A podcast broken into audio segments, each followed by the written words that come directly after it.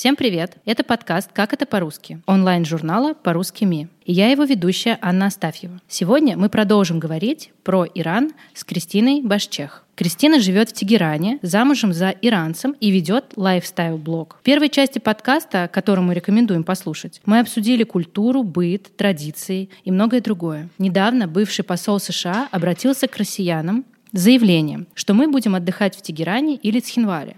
Предполагаем, что господин посол имел в виду, что в Тегеране отдыхать плохо, и то, что после санкций выбор стран, которые мы можем посещать, будет ограничен. Никто не знает больше о санкциях, чем страна, которая под ними 40 лет. Мы пригласили Кристину рассказать, каково жить в Иране сейчас. В прошлый раз мы записывали подкаст, находясь в разных странах. Сегодня мы рады встретиться лично в нашей редакции в Москве.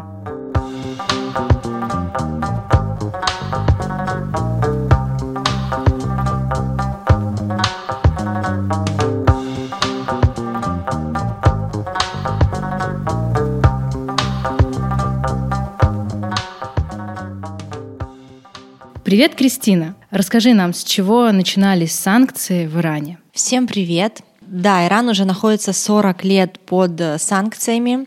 И даже несмотря на то, что недавно объявили информацию о том, что Россия перегнала Иран по количеству санкций, я могу сказать, что все-таки в данном случае дело не в количестве, а в качестве. В Иране они все равно жестче и э, более серьезно влияют на экономику страны. Итак, с чего все началось? 40 лет назад Ираном правил шах, его звали Риза Пахлеви, и режим этого шаха не, не устраивал очень многих а, граждан. Он правил долгое время, и с каждым годом его правления, его а, режим становился все более деспотичен, и многим людям это не нравилось. Многие люди стали выходить на улицы и требовать свержения шаха. Но для самого свержения послужило очень много факторов. Объединилась и либеральная часть а, населения, и мусульманская часть общества объединились с одной простой целью, чтобы свергнуть шаха. Люди стали выходить на улицы с плакатами «Смерть шаху». А что сделал шах? Когда на улицы вышли уже миллионы людей, а это были просто многомиллионные митинги по всей стране, шах не придумал ничего лучше, чем просто сбежать из страны, потому что он прекрасно понимал, какие последствия его ждут и что народ хочет его судить за все деяния, потому что люди считали, а, что Шах обрушил экономику их страны, что в целом из-за него жить стало достаточно сложно. Поэтому Шах в один прекрасный день сбегает из своей страны и просит политическое убежище у США. Вообще, если э, вам интересна подробнее история э, революции Ирана, вы можете прочитать в интернете, но я стараюсь просто кратко сейчас э, рассказать, чтобы вы понимали вообще, с чего все начиналось. И когда Шах просит этого самого политического убежища в Штатах, иранцы все, естественно, возмущаются. Они хотят, чтобы Америка вернула им Шаха, чтобы здесь его судить. Иранцы не согласны с тем, что, что это такое, Шах сбежал, и все, а нам что делать? Они хотят полностью его судить, с ним разобраться. И тогда радикально настроенные мусульманские студенты не придумывают э, ничего лучше, так сказать, чем взять и захватить американское посольство. Конечно же, это не неправильный шаг. Захват посольства, в принципе, приравнивается к объявлению войны, то есть это очень серьезное вообще действие, но, тем не менее, они никого не убивают, они выпускают сразу из посольства женщин, детей и э, темнокожих. Вот, очень так толерантно. Соответственно, они держат э, дипломатических э, людей, дипломатов в заложниках, и у них одно единственное требование — это верните нам шаха. Какое право вы имеете удерживать э, нашего шаха у себя на родине? Соответственно, Америка реагирует на это очень резко и сразу же вводит санкции против Ирана. Вот это был момент, когда на Иран были наложены э, самые первые санкции. То есть Америка не, она ответила именно таким образом. То есть Америка решила не идти на уступки э, Ирана, не возвращать им шаха, а просто взять и наложить санкции. В целом с Америкой отношения и так были не очень хорошие все это время, но все равно более-менее нормальные. Но после этого действия, после того, как они предоставляли убежище Шаху после захвата посольства. А, конечно же, отношения были полностью все разорваны, полностью все дипломатические отношения. На Иран были введены первые санкции, и с каждым годом эти санкции все ужесточались. То есть а, американцы не вводили сразу одновременно в один день, вот как у нас это сейчас происходит, все, во все возможные санкции. Они вводят их до сих пор. То есть а, там в прошлом году какие-то новые появились, в позапрошлом, и вот это все тянется, тянется бесконечно, долго, уже 40 лет. А, Кристин, какие именно санкции действуют сейчас и как к ним адаптировалась страна? Конечно же, из основных таких крупных и важных санкций, которые получил Иран, это полное отключение от SWIFT, это полностью замороженные все счета а, банковские, все, что касается всего финансового сектора, Иран был просто практически за секунду как бы отрезан от всего мира. Также любым американским компаниям запрещены абсолютно любые операции с иранскими банками, и даже с Центральным банком Ирана. Сейчас, на сегодняшний день, в Иране не работают карты, виза, мастер, то есть у них своя внутренняя банковская система. Если смотреть сейчас на Россию, то у нас а, карты виза и мастер, они ну, пока работают. вот, то есть у нас не полное отключение от Свифта, там частичное вроде бы, а в Иране полное. То есть невозможно, ты не можешь приехать в Иран а, с карточкой виза любого банка и что-то там а, купить. То есть это невозможно. Только своя внутренняя система, свои внутренние иранские карты. Это, конечно же, очень сильно ударило по экономике, по ведению для бизнеса. А вот э, история про то, что расплачиваются картами в Иране, но это терминалы из Эмиратов. Э... Нет, э, ну это знаешь как? Это очень э, мало где. То есть, например, туристические места есть в Иране, где, допустим, продают шелковые персидские ковры. Угу. Они же очень дорогие, они там могут стоить 20 тысяч долларов, там 30. И туристы, ну, не каждый турист с собой привезет наличку, да, они же не могут карту привезти, потому что карты не работают. А привезти там даже 10 тысяч долларов наличкой, ну, как-то не все хотят. И тогда э, продавцы этих магазинов, где, например, шелковые ковры или золото, или какие-то дорогие товары для туристов, они имеют э, связь, допустим, с Банком Эмиратов. То есть они открывают свою компанию в Эмиратах. Соответственно, они используют этот терминал. Человек приезжает в Иран, покупает, допустим, персидский ковер, у него проходит оплата с комиссией, то есть там еще и комиссия не маленькая, и деньги поступают на а, счет Эмиратов. Вот. Вот таким образом. Но это не повсеместно, и это, то есть это скорее исключение. Вот. И обычно это просто именно в туристических местах находится. Все, друзья, золото и ковер, если что, купить можно. Конечно же, одним из самых болезненных ограничений для Ирана э, стал запрет на продажу иранской нефти, так как вообще Иран находится на третьем месте в мире по запасу, по нефтяным запасам, и 80% их э, государственного бюджета составляют доходы с продажи нефти. Для них это был очень большой удар и для экономики, и целом, конечно же, для всей страны. Но все равно ведь э, торговля нефтью идет. Да, со временем э, иранцы приспособились ко всем санкциям, ко всем запретам, то есть это такой вопрос времени, и они научились э, обходить э, все запреты, ну не все, но очень многие запреты, которые существуют. Например, э, Иран поддержал очень сильно Китай, и Китай стал покупать у Ирана нефть, но, э, естественно, не по рыночной стоимости, потому что, ну, Китай тоже не дурачок, они понимают, что зачем нам платить полную стоимость, если у Ирана, по сути, выбора и так нет, они могут нам отдавать намного-намного по более низкой цене. Первое время э, Иран договаривался с Китаем о бартере, то есть, например, мы вам нефть, а вы нам технику, машины китайские, телевизоры и тому подобное. Но в какой-то момент, э, это все шло довольно долго, вот этот бартер, но в какой-то момент предложение на рынке стало выше спроса. То есть техники было уже так много, что ну, люди не, не покупали ее в таком количестве, сколько Китай ее начал завозить.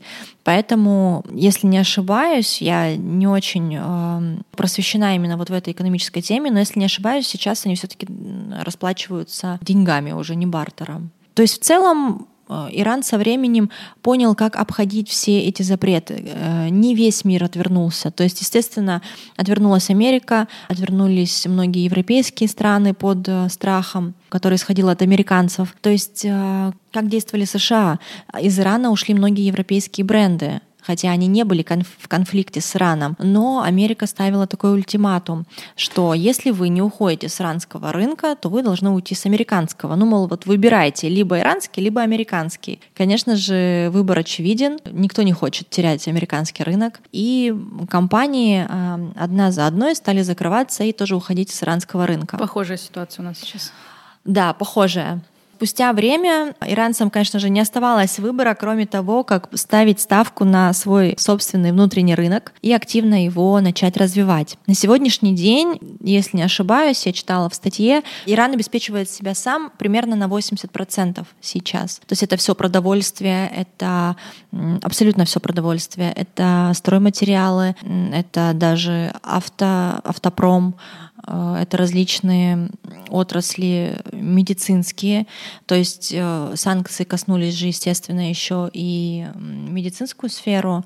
Понятное дело, что не все лекарства возможно самим воспроизвести, но тем не менее часть очень многих лекарств иранцы стали развивать свою фармацевтику, вкладывать в нее тоже бюджет, и таким образом, ну то есть на сегодняшний день, если вы приедете в Иран, и если вам не скажут, что страна живет под санкциями, вы это визуально никак не заметите, но за исключением того, что вы не увидите там Макдональдса, не увидите какой-нибудь Зары и Чандема, но в целом картинка не будет выглядеть таким образом, что все очень-очень плохо, людям негде питаться, потому что ушел там европейский рынок, людям негде одеваться, потому что ушел там американский рынок. То есть абсолютно не так. Весь этот кризис, он смог, Иран э, возродил свое производство вещей, то есть у них огромное количество и иранских вещей на масс-маркет, которые поставлены, и это отдельные дизайнерские вещи, очень красивые, там ручной работы. То есть э, сейчас, когда даже приезжают туристы в Иран, они едут по большей части, ну, понятное дело, история страны, но и многие едут на шопинг. Вот так, казалось бы, страна под санкциями, но приезжают покупать местные вещи, потому что они недорогие, а, если сравнивать, там, например, даже с нашими ценами сейчас они дешевле. Приезжают также закупать мебель, потому что мебель в Иране своего производства, кровати, диваны, шкафы, стройматериалы, керамическая плитка, там все что угодно. То есть это все многие вывозят из Ирана либо для себя, для своего собственного использования, либо на перепродажу там, в той же России.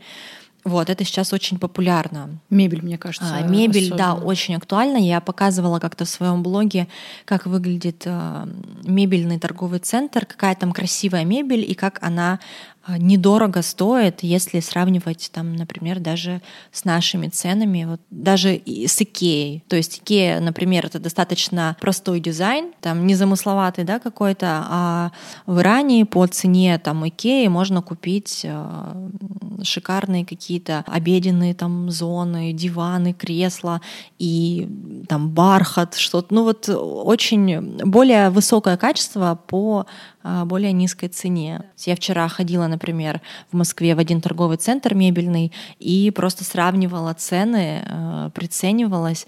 Конечно же, разница колоссальная. То есть в таком же, в похожем стиле, вот как любят, например, на Востоке, все вот такое дорого-богато, вот в таком стиле мебель, я выставляла вчера в сторис там кровать полтора миллиона рублей. И я прекрасно знаю цены в Иране, что это бы стоило там максимум 100 тысяч, например, рублей. Ну, то есть цена, конечно, разница огромная.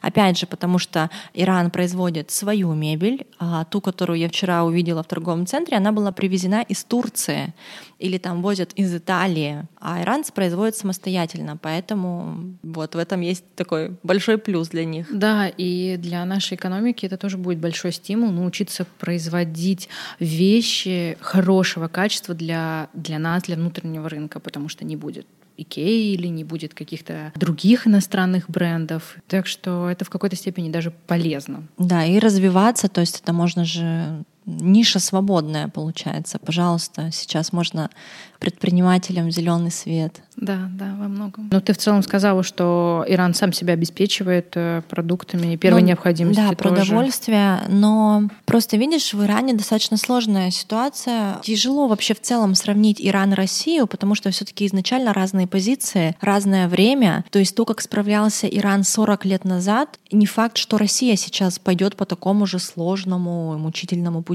Потому что 40 лет назад это, ну, нужно понимать, что совершенно там условно даже интернета, да, еще у нас не было. Да. Плюс помимо санкций у Ирана случилась революция, а это, конечно же, любая революция это всегда огромный регресс, это 10 шагов назад. И плюс Иран добили просто еще и объявлением войны, когда Ирак объявил э, войну, которая длилась по итогу 8 лет. Поэтому вот этот путь 40-летний а, развития Ирана, он был намного-намного сложнее чем то, что на сегодняшний день мы видим в России. То есть в России на сегодняшний день только санкции.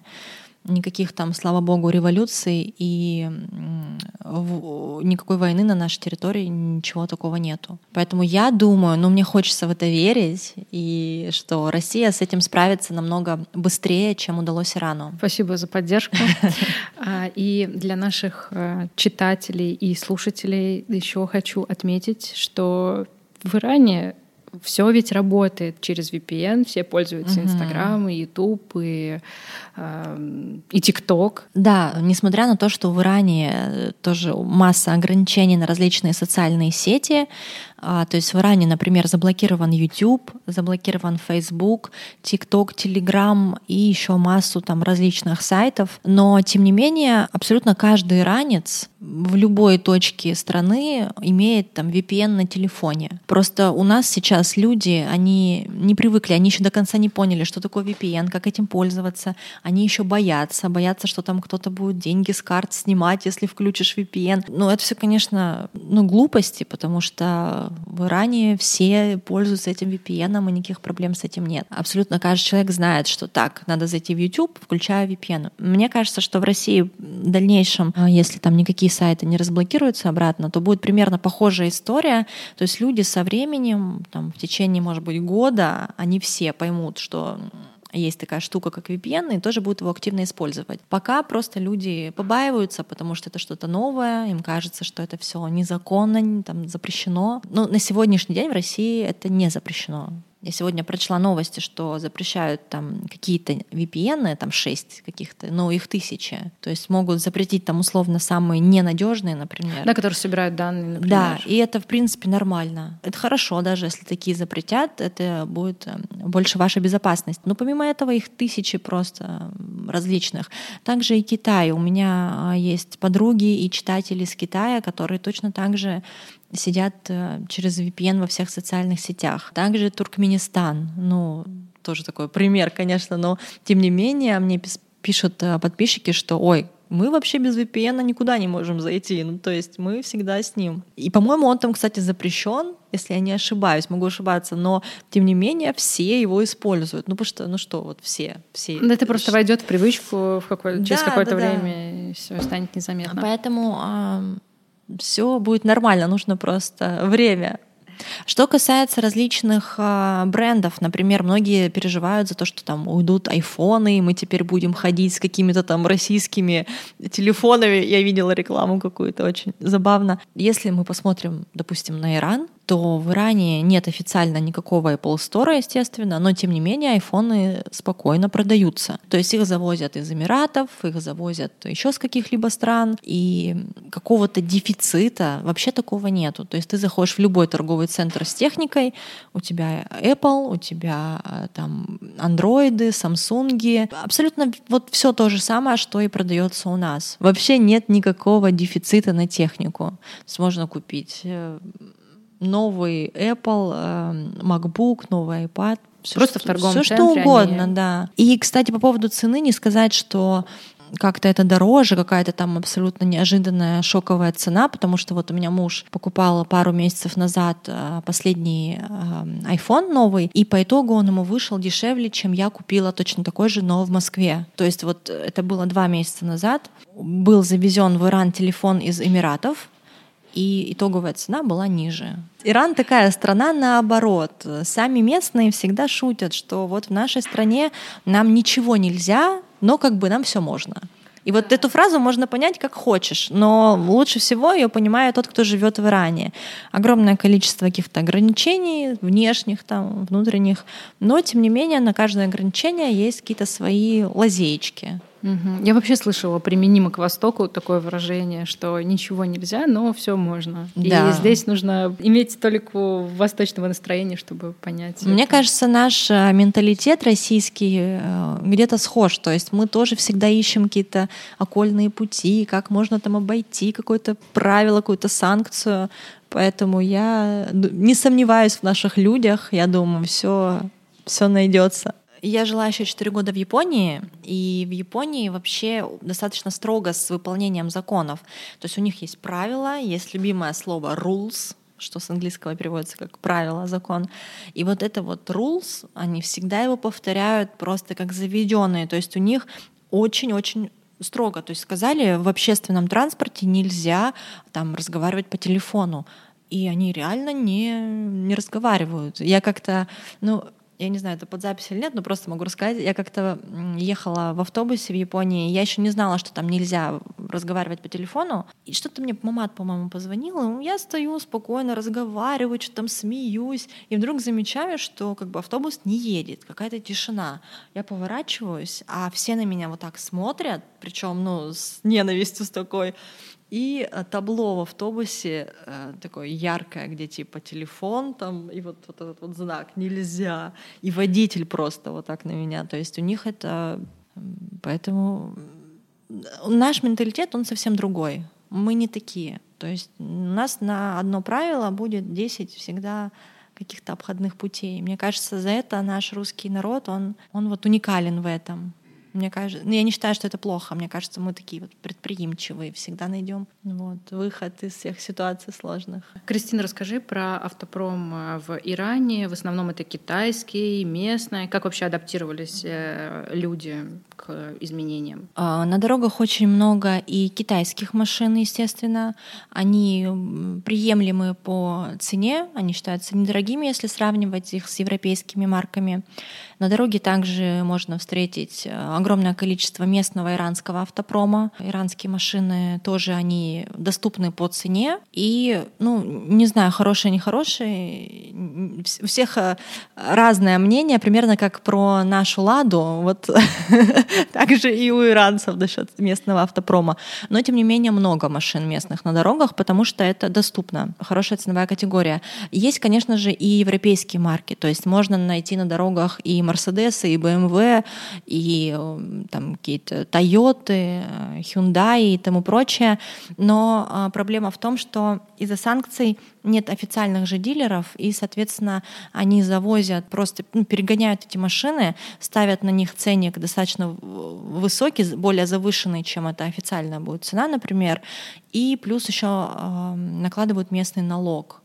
И получается, что машины в Иране — это достаточно дорогое удовольствие в целом. То есть раньше, ну вот до повышения доллара в России, мы считали таким образом, вот э, та цена, которая есть э, в России на автомобиль, вот на точно такой же автомобиль будет цена в Иране в три раза выше, в два или в три. То есть очень дорого на самом деле. Если у нас по Москве ездит Яндекс Такси эконом на Hyundai, да, они ездят, кажется, то в Иране Hyundai это достаточно дорогая машина, это точно не эконом-класс, то есть это, ну, как это, из разряда бизнес-класса, потому что это дорого. По этой причине в Иране можно встретить много старых машин. К сожалению, у, не у всех людей есть возможность покупать новые машины по таким ценам, по такому дорогущему курсу. Многие иранцы ездят на стареньких Peugeot. А эти Peugeot еще со времен, когда в Иране э, существовал завод Peugeot,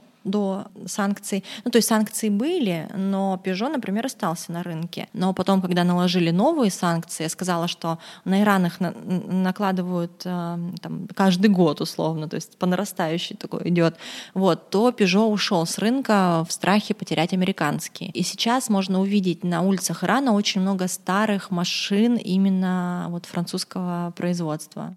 Интересно.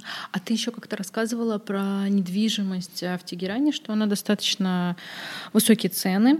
И еще ты рассказывала про немного необычную для нас э, систему съема да, жилья. Угу. Расскажи про вот этот момент. А, да, цены на недвижимость в Иране, они э, растут. Я слышу сейчас от многих разговоры, что же будет с рынком недвижимости в России. И я не знаю, как будет у нас, но если мы посмотрим на Иран, то за последние четыре года, например, в Иране поднялся доллар, он подскочил на 770%. То есть нужно понимать, что это просто ну, огромный, огромный процент. И недвижимость выросла в цене, то есть она не упала, она резко подскочила, цены стали очень высокие. Квартиры в Тегеране примерно по такой же ценовой категории, как в Москве. Угу. Плюс в Иране нет э, системы ипотеки, то есть когда страна находится в экономическом кризисе, да, невозможно удерживать вот эти ипотечные все там, как взносы, проценты.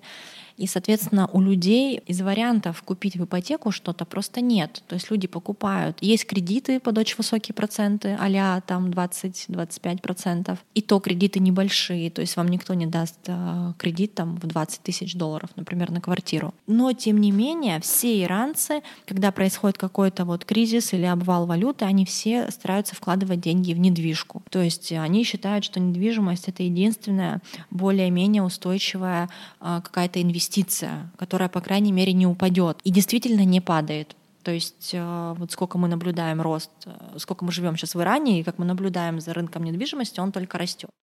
То есть, э, если покупать квартиру в Иране, то нужно либо наличку какую-то угу. иметь. Э, Полную сумму, а, либо это может быть кредит, но опять же, там кредит, э, там, не совру, там 2000 долларов ты можешь взять в кредит угу. по 20%. То есть Частично, Такая так, себе да, перспектива, ты не, не купишь никакую квартиру на 20 И тысяч долларов. И я так понимаю, что поэтому развит рынок аренды. Да, поэтому очень многие снимают квартиры, это распространено, это считается нормальным. Но, естественно, каждый иранец мечтает о своей квартире. То есть у них это такой пунктик. Мне кажется, у нас в 90-х тоже э, и у наших бабушек, у родителей, наверное, тоже был пунктик обязательно, да, закончить университет, потом купить квартиру. То есть нет квартиры, то все, ты как бы не состоялся. В Иране тоже есть вот такая озабоченность квартирным вопросом. Они копят, они могут всю жизнь копить, откладывать. Это для них важно. Но пока нет возможности, например, у людей на покупку, они снимают. У них очень интересная система съема. Я как-то написала пост э, о том, что чтобы снять квартиру в Иране, нужно тоже накопить денег, потому что это тоже стоит дорого. А если мы возьмем Тегеран, конечно же, Тегеран это столица, и там самые высокие цены. А, я буду говорить именно про Тегеран, угу. про ценовую категорию в Тегеране. Тегеран условно можно разделить на три части. Это север Тегерана, где самые дорогие районы считаются, такие элитная недвижимость там. Есть центр Тегерана, где, ну, условно мы скажем, что это средний класс. И есть юг Тегерана, это ну, малообеспеченные в основном малообеспеченное население. И, соответственно, рынок недвижимости, он вот э, аренды э, зависит от того, в каком районе ты снимаешь квартиру. В среднем, чтобы снять обычную квартиру в Тегеране, но нужно понимать, что обычно это минимум от 50 квадратных метров. То есть в Иране нет такого понятия, как студия, 20 квадратов. У них это не распространено, не принято, и они даже не строят такие квартиры, потому что, ну, на Востоке семьи большие, гости всегда приходят, поэтому 20 квадратов такого понятия нет у них. То есть минимум 50 квадратов, и для иранцев это считается прям очень-очень мало, и прям вас вот все жалеют, если у вас 50 квадратов квартира. А, в среднем строят там 80 квадратов, например. И вот чтобы снять квартиру 80 квадратов, допустим, в среднем центральном районе, средней ценовой категории, вам нужно будет заплатить за залог там, от 10 тысяч долларов. То есть это залог, который вы вносите сразу хозяину, полностью всю сумму целиком. Хозяин кладет эти деньги под проценты в банк, поскольку очень высокие проценты, опять же там 20, да, 25 процентов. А с этих денег а, хозяин с вашего залога получает прибыль ежемесячную, а когда вы выезжаете из квартиры, вам этот залог полностью весь возвращают. И условно получается, что вы как будто бы жили все это время бесплатно То есть выгода хозяина заключается в том, что он э, кладет деньги под банковские проценты. А, но ежемесячная рента же существует? Э, существует не везде. То есть если у вас нет, например, денег, чтобы внести сразу высокий залог, то хозяин может уступить и назначить вам арендную плату. Но арендная плата, она не будет возвращаться а, потом. Ну, то есть вы просто, ну, да, как, да. как в России, угу. вы просто платите и все. Иранцы не любят а, таким образом снимать квартиру, они не любят, как правило, платить аренду. Они хотят накопить сумму на залог, внести ее и потом, когда будут выезжать, ее целиком забрать. Э, то есть получается, что такая схема, э, ты платишь залог, но ежемесячно ты не платишь. Как вы договоритесь? Ну, например, я могу рассказать на своем примере. Мы снимаем квартиру в ну, хорошем районе города, и арендная плата а, в нашей квартире была 25 тысяч долларов. Но мы попросили хозяина немного нам уступить, то есть у нас не было сразу вот так в наличии 25 тысяч, и мы говорим, давайте вот там 20, например, будет, и мы вам еще ежемесячно будем платить. Нам так удобнее, да, чем сейчас еще копить э, какую-то эту сумму ждать. Мы хотим сразу въехать, уже жить. И хозяин согласился, то есть он говорит, да, хорошо, тогда давайте так, вы платите 20 тысяч и плюс там 300-400 долларов мне ежемесячно. И вот и получается, что у нас аренда там 20 тысяч долларов, и ежемесячно 300 долларов. Но, и будь у нас, например, 25 тысяч долларов сразу наличкой, мы могли бы избежать вот эту аренду. Вот а расчет в долларах или в реалах? В местной валюте, естественно, угу. да. Просто угу. в долларах говорю, чтобы понятнее да, было. было. Угу. В местной валюте. Ну, а, из э, из таких э, проблем, которые могут поджидать, это то, что курс реала достаточно нестабилен. И вот условно мы положили под залог вот такую сумму, но какая сумма окажется у нас на руках, когда мы захотим э, выехать, то есть она как бы по факту окажется такой же в реалах, но, угу, но инфляция может Да, сможем изменить. ли мы потом на эту сумму, допустим, снять подобную опять квартиру, навряд ли.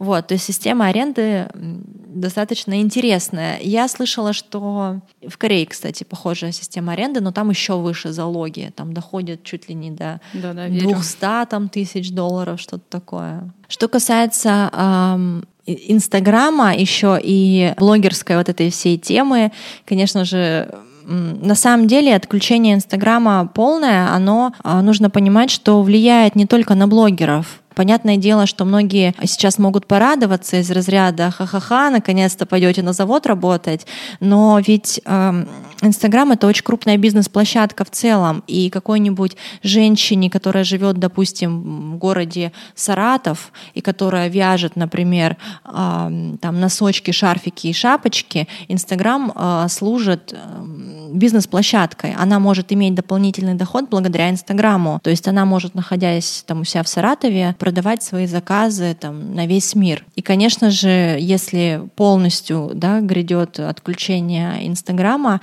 то страдают не только блогеры, которые, в принципе, ну, многие блогеры в России, они уже достаточно сытые, можно так сказать, но страдает малый вот этот бизнес людей, которые стараются да. как-то развиваться, у которых нет, допустим, денег на то, чтобы арендовать свое помещение, на то, чтобы делать там какие-то огромные закупки, там производить какой-то товар на уровне там заводов, которые просто вот так точечно сидят, там что-то вяжут, что-то шьют, пекут э, тортики, крутят роллы и продают их у себя там по городам и так далее. Mm-hmm. Вот, к сожалению, сожалению, будет очень грустно, если это скажется вот на простых э, людях, которые стараются развиваться в соцсетях.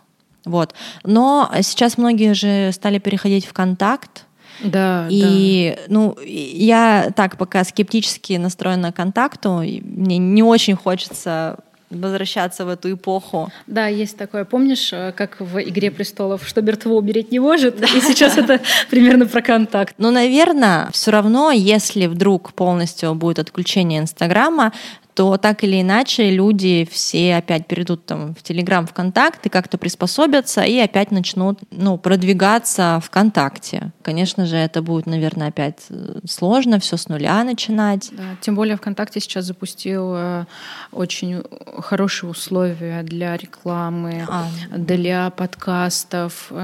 Э, и я также скептически отношусь э, уже к этой социальной сети, потому что кажется, что это прошлое. Но, знаешь, я восстановила свою страницу, зашла и увидела э, что ребята время даром не теряют. Они угу. создают условия для того, чтобы перевести наших э, малых предпринимателей на эту площадку. Потому что действительно, ведь многие использовали в Инстаграм платную рекламу. Сейчас этого сделать нельзя. Угу. А ВКонтакте предлагают платную рекламу для наших малого ну, бизнеса. Да, я уверена, что со временем это все адаптируется. Просто мы сейчас все, наверное, находимся в таком подвешенном состоянии. Мы еще не понимаем, что, куда, как закрыли. Мы, мы до конца еще не можем осознать, вот что сейчас происходит. Но, наверное, там через пару месяцев мы уже немножечко все как-то выдохнем и с холодной головой так, контакт, хорошо, пойдем в контакт. Да. По сути, какая площадка начнет приносить прибыль, на такую все угу. и пойдут.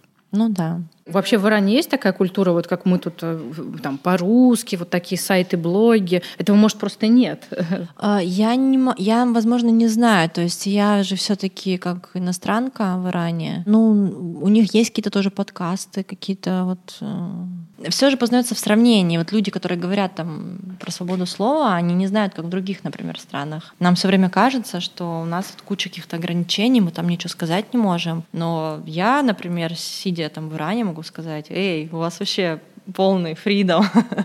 Поэтому ну, это все такое относительное. Что мне кажется, что вот если смотреть даже по Инстаграму, то, как у нас развиваются вот эти со- социальные сети, они развиваются активнее, чем в, в Америке сейчас.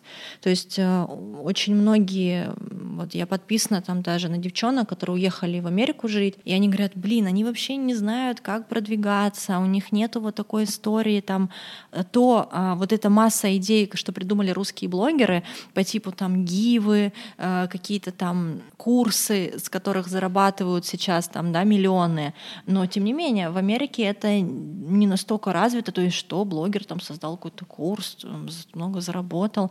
У них как будто бы вот э, что-что, но в этом плане мы их обогнали. Ну, я ну, Потому уверена. что мы предприимчивы.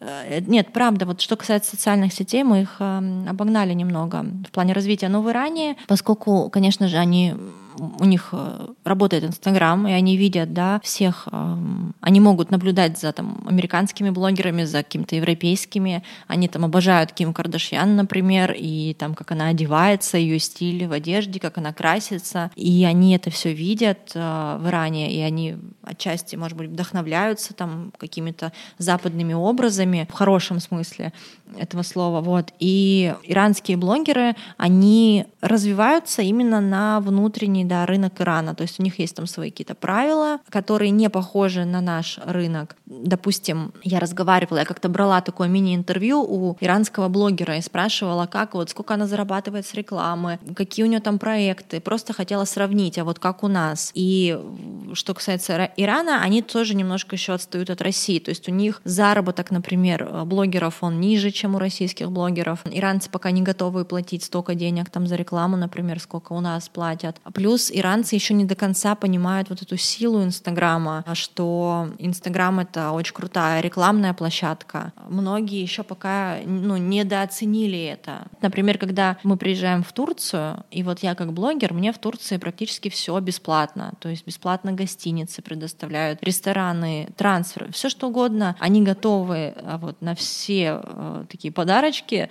за отметку, да, за то, чтобы ты их просто показал, рассказал, сказал, где они находятся, находятся. В Иране, например, пока немножко это не работает, то есть они не понимают долгосрочную перспективу. Иранцы хотят вот сразу сейчас здесь получить всю э, так сказать, прибыль. У меня была такая ситуация, когда я организовывала блогерский тур в Иран, и я пришла в один из ресторанов э, в Тегеране, ресторан персидской кухни, и предложила им накрыть нам классный, хороший стол с персидскими блюдами, чтобы этот стол был такой богатый, чтобы все на нем было много. И сказала, что мы как бы вас можем отметить, приезжают блогеры, они будут из разных стран, то есть это все э, русскоязычные, но там кто-то живет в Италии, в Эмиратах, в Турции, в России и так далее. На что э, менеджер этого ресторана мне сказала, а нам это не надо, у нас и так самый крупный ресторанный там холдинг типа в Тегеране. Но это же глупость при, готовы приехать туристы, показать, э, как у вас красиво, и прорекламировать вас на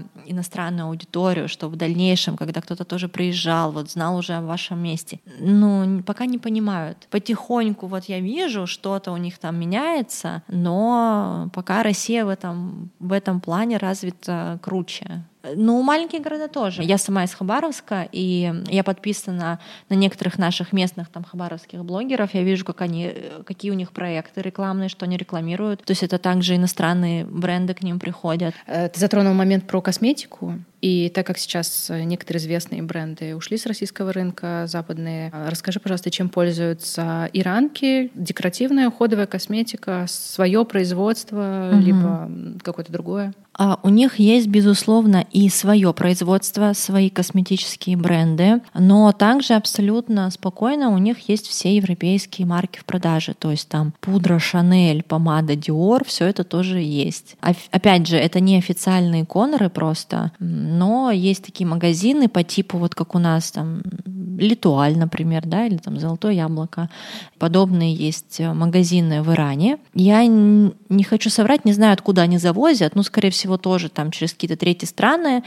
И все это у них тоже э, продается. Проблема просто в том, например, что не так быстро обновляются коллекции. То есть, например, у, у Dior вышла там новая палетка теней. И вот мы такие хоп, и видим эту палетку в Литуале. То есть она там была в журнале, мы увидели по телеку, и вот на следующей неделе она уже в Литуаль, в Литуаль приехала. В Иране как бы не так, естественно, то есть не так это все быстро происходит. Если кто-то завез эти палетки, там, не знаю, с Эмиратов, то как бы будут. Если не завезли, то новой коллекции не будет. Mm-hmm. Вот. Но, тем не менее, все продают. И в Иране очень развита а, история с байерами. То есть, когда, например, люди, которые живут за границей, иранцы, которые живут там в Европе, в Америке, еще где-то, они могут, они создают допустим, аккаунт в Инстаграме и выкладывают туда, ну, на продажу товар, бренды различные, Майкл Корс, например, или, ну, тому подобное, и отправляют по почте. Таким образом, тоже иранцы имеют доступ ко всему этому. Угу. Слушай, ну ты меня удивил, на самом деле. Я почему-то думала, что это так и не работает, это что все есть. Я как-то показывала в сторис, вот у них магазин по типу Литуаля, ты не видела?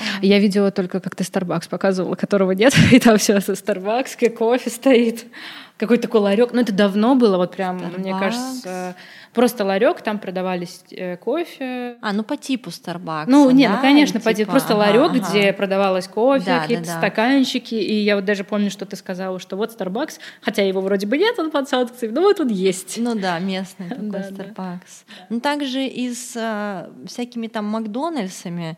То есть у иранцев, поскольку они находятся под санкциями, им по сути никто не может предъявить за авторские права ничего. Ну то есть предъявить-то могут, ну как бы что вы, ну хорошо, как мы вам платить-то будем? У нас собственно. аналогичная ситуация. Да, поэтому им абсолютно все равно на все эти авторские права. Они смело берут, копируют логотипы, дизайн там каких-то брендов, и все это просто повторяют. И это очень забавно на самом деле. То есть люди, допустим, в Америке, которые очень щепетильно относятся к авторскому праву, могут приехать в Иран, и просто у них, мне кажется, случится мини-инфаркт от того, что там происходит.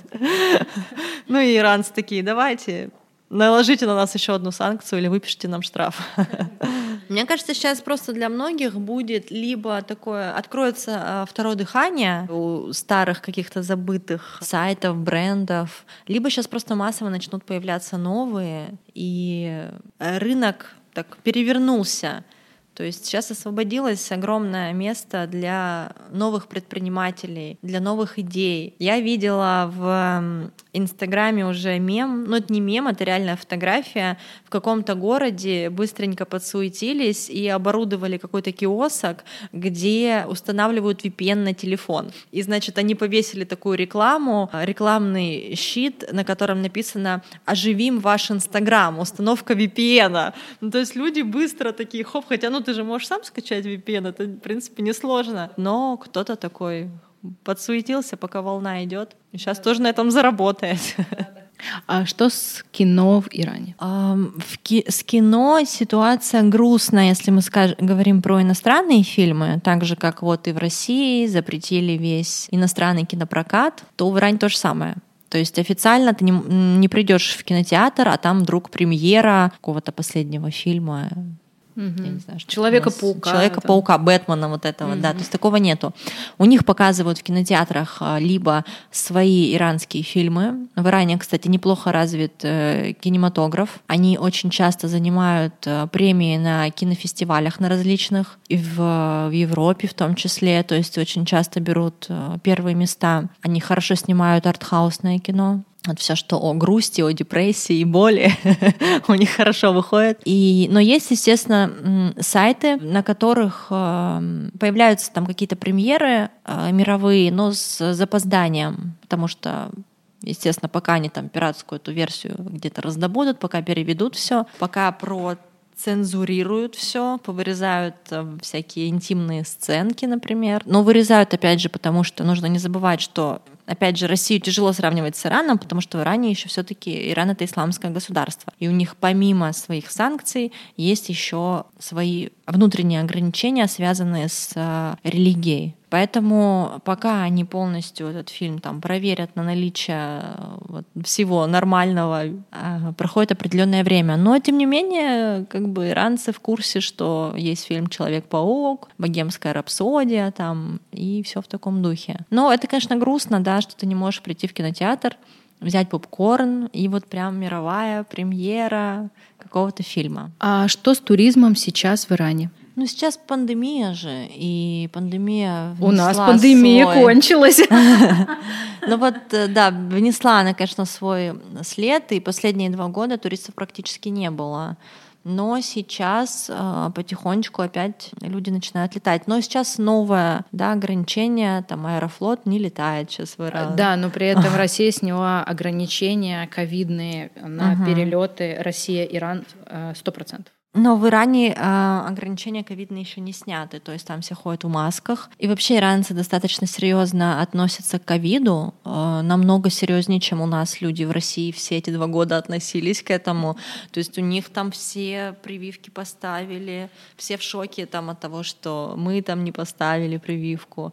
Там, что, почему? У вас же там спутник, у вас же там... В Иране, кстати, тоже спутник ставили. ставили. Но э, в Иране все до сих пор ходят в масках. Мне кажется, очень строго. Там в торговый центр без маски не зайти. Причем реально не зайти, не как у нас это все было. То есть, правда, не пускают. И я даже как-то в сторис, я так смеялась, показывала недавно видео, где я еду в такси в Иране, и водитель такси сидит э, в маске. И мне кто-то пишет из подписчиков в России, а что они в масках-то? Ну, то есть, как-то это прошло все мимо конкретно этого человека. Она даже не, не могла понять, что происходит, почему кто-то в маске. Да, в Иране прям с этим пока строго. Вот. Но тем не менее, туристы прилетают, и мы провели недавно два таких коротеньких тура. Ко мне прилетали там две девочки. Сейчас из плюсов это то, что как раз туристов нет и нет очередей на какие-то достопримечательности, потому что в доковидное время в Иран вообще много прилетали из Европы туристов и из Китая. Прям очень много. Европейцы на первом месте в Иране по посещению этой страны, китайцы на втором. Вот. Mm-hmm. И сейчас можно приехать и спокойно, без, без шума, без очередей смотреть страну, да.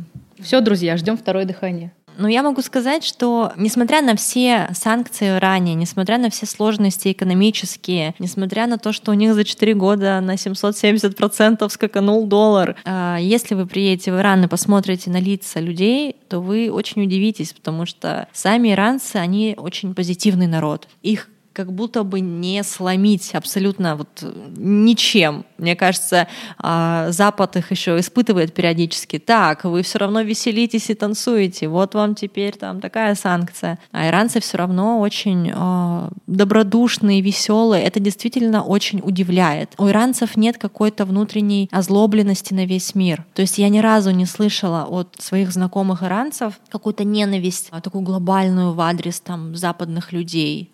Ни разу разу не слышала, что там вот эти американцы там проклятые. Ну, то есть, условно, кому-то не нравится экономика, экономическая ситуация, но там политическая, например, что Америка там делает, да, с Ираном, но вот такой злобы внутренней у них нету. И это очень важно. И мне кажется, что иранцы живут по очень правильному и простому принципу, что если ты не можешь изменить ситуацию, ты должен изменить отношение к ней. Иначе ты ну, сломаешься, иначе тебе будет очень сложно. У человека всегда есть выбор, да, как мы будем относиться к этой ситуации. То, что сейчас происходит в нашей стране, мы либо сейчас впадем в депрессию и скажем, ну все, капец, и что же нам, как же нам быть, и что же нам делать, либо мы возьмем сейчас себя в руки и скажем, так, все, какие открылись перспективы, какие места освободились. Давайте что-то думать, давайте что-то создавать. И мне кажется, что вот в данном случае мы должны посмотреть на наших э, иранцев дорогих и взять с них пример.